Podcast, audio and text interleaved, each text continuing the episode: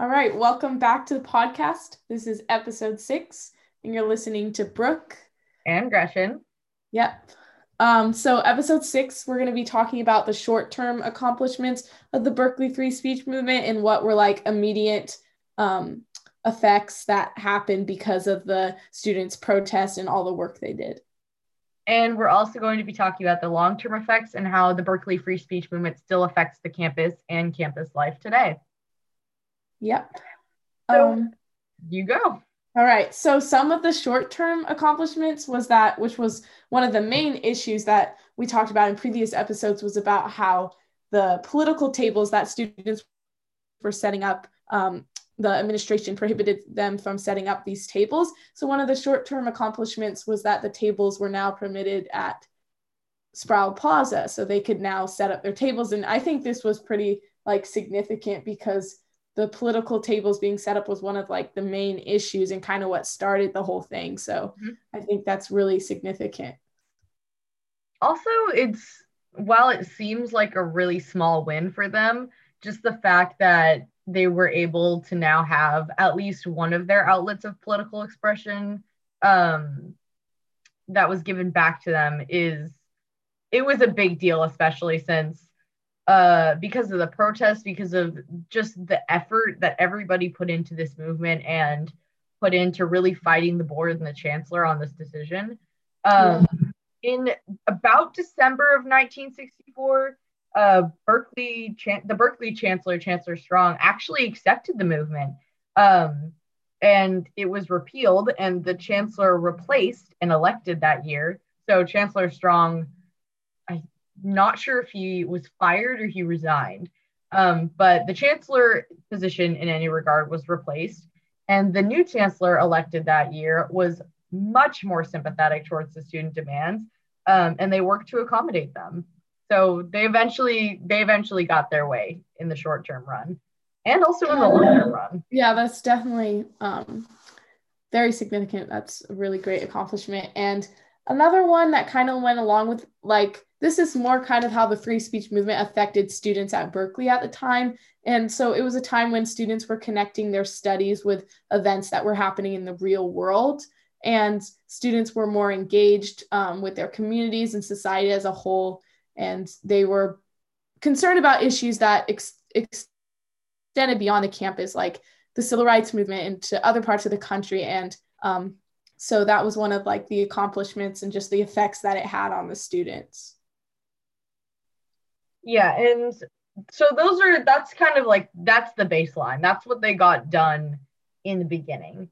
So what we can observe now, much later into the future, is that again in 1964, the academic senate voted in favor of the students' demand with that new chancellor that the university no longer would have that power to restrict the content and the advocacy of student political participation. Um, and additionally, the Board of Regents also established firm constitutional protection of that First Amendment on campus.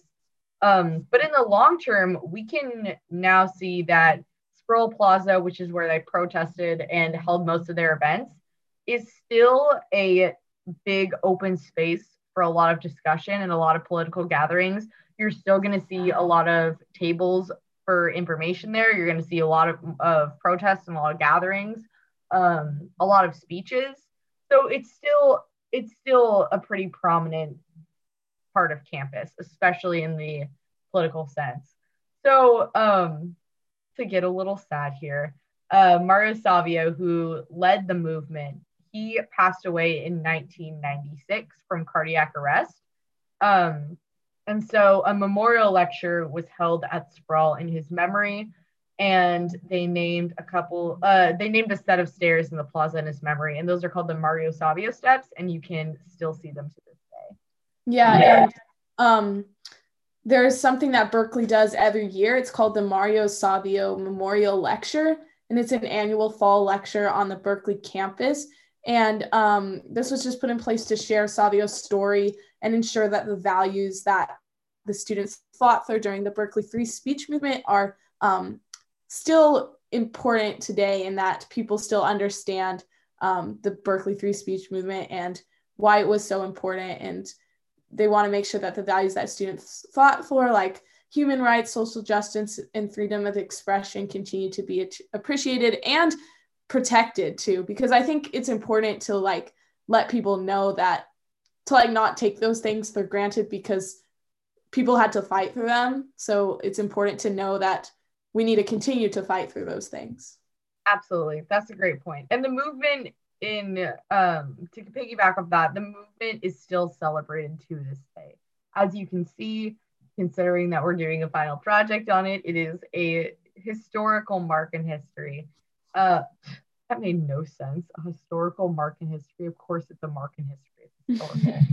it's, it was an important mark. It's an important mark. It's a great moment. Um, and also, it just passed its 50 year anniversary that they celebrate at the campus. Um, they hold kind of a little anniversary for it there. So it's still important. It's still revered. It's still such a great example of what young people can do when they put their minds to something. And when they come together too, like um, just how many people were like coming together and interested in this and wanting to be a part of it is really incredible. Mm-hmm. Very, it, even, yeah, there. And also, um, it would be kind of cool to go here. There's a free speech movement cafe that was built on campus. Um, I don't really know too much about it, but, but I guess it was just created to to let UC Berkeley students get a deeper understanding of the free speech movement. And so I thought that was very cool. That is cool. Is it like an actual cafe or is it like a meeting place? Yeah, I think it's like an actual place they can go. Oh, that's sweet. They probably perform poetry slams. That would be incredible. A poetry slam, I want to attend one.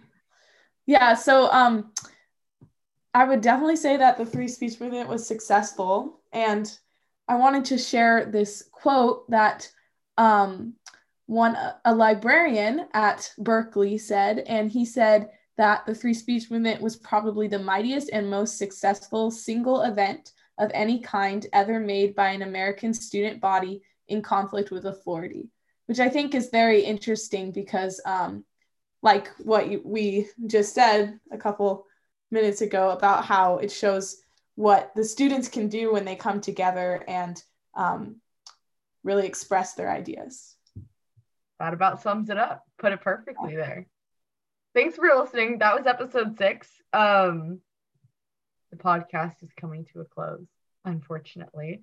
Episode seven is going to be our last one. We're going to wrap it up. We're going to send it off to college, wish it goodbye, pack its lunch for it, and it's got to go, unfortunately. No, this has been so much fun. I've had a great time doing this. It has. It's been really fun. Uh, so we've pretty much covered any everything. Uh, our next episode, we're going to be discussing what the movement looks like in the 2000 and 2020s. Um, and I'm actually also kind of excited for this one because there are a couple of examples of Berkeley's protesting spirit that I'm excited to tell you about. So see you then. Bye.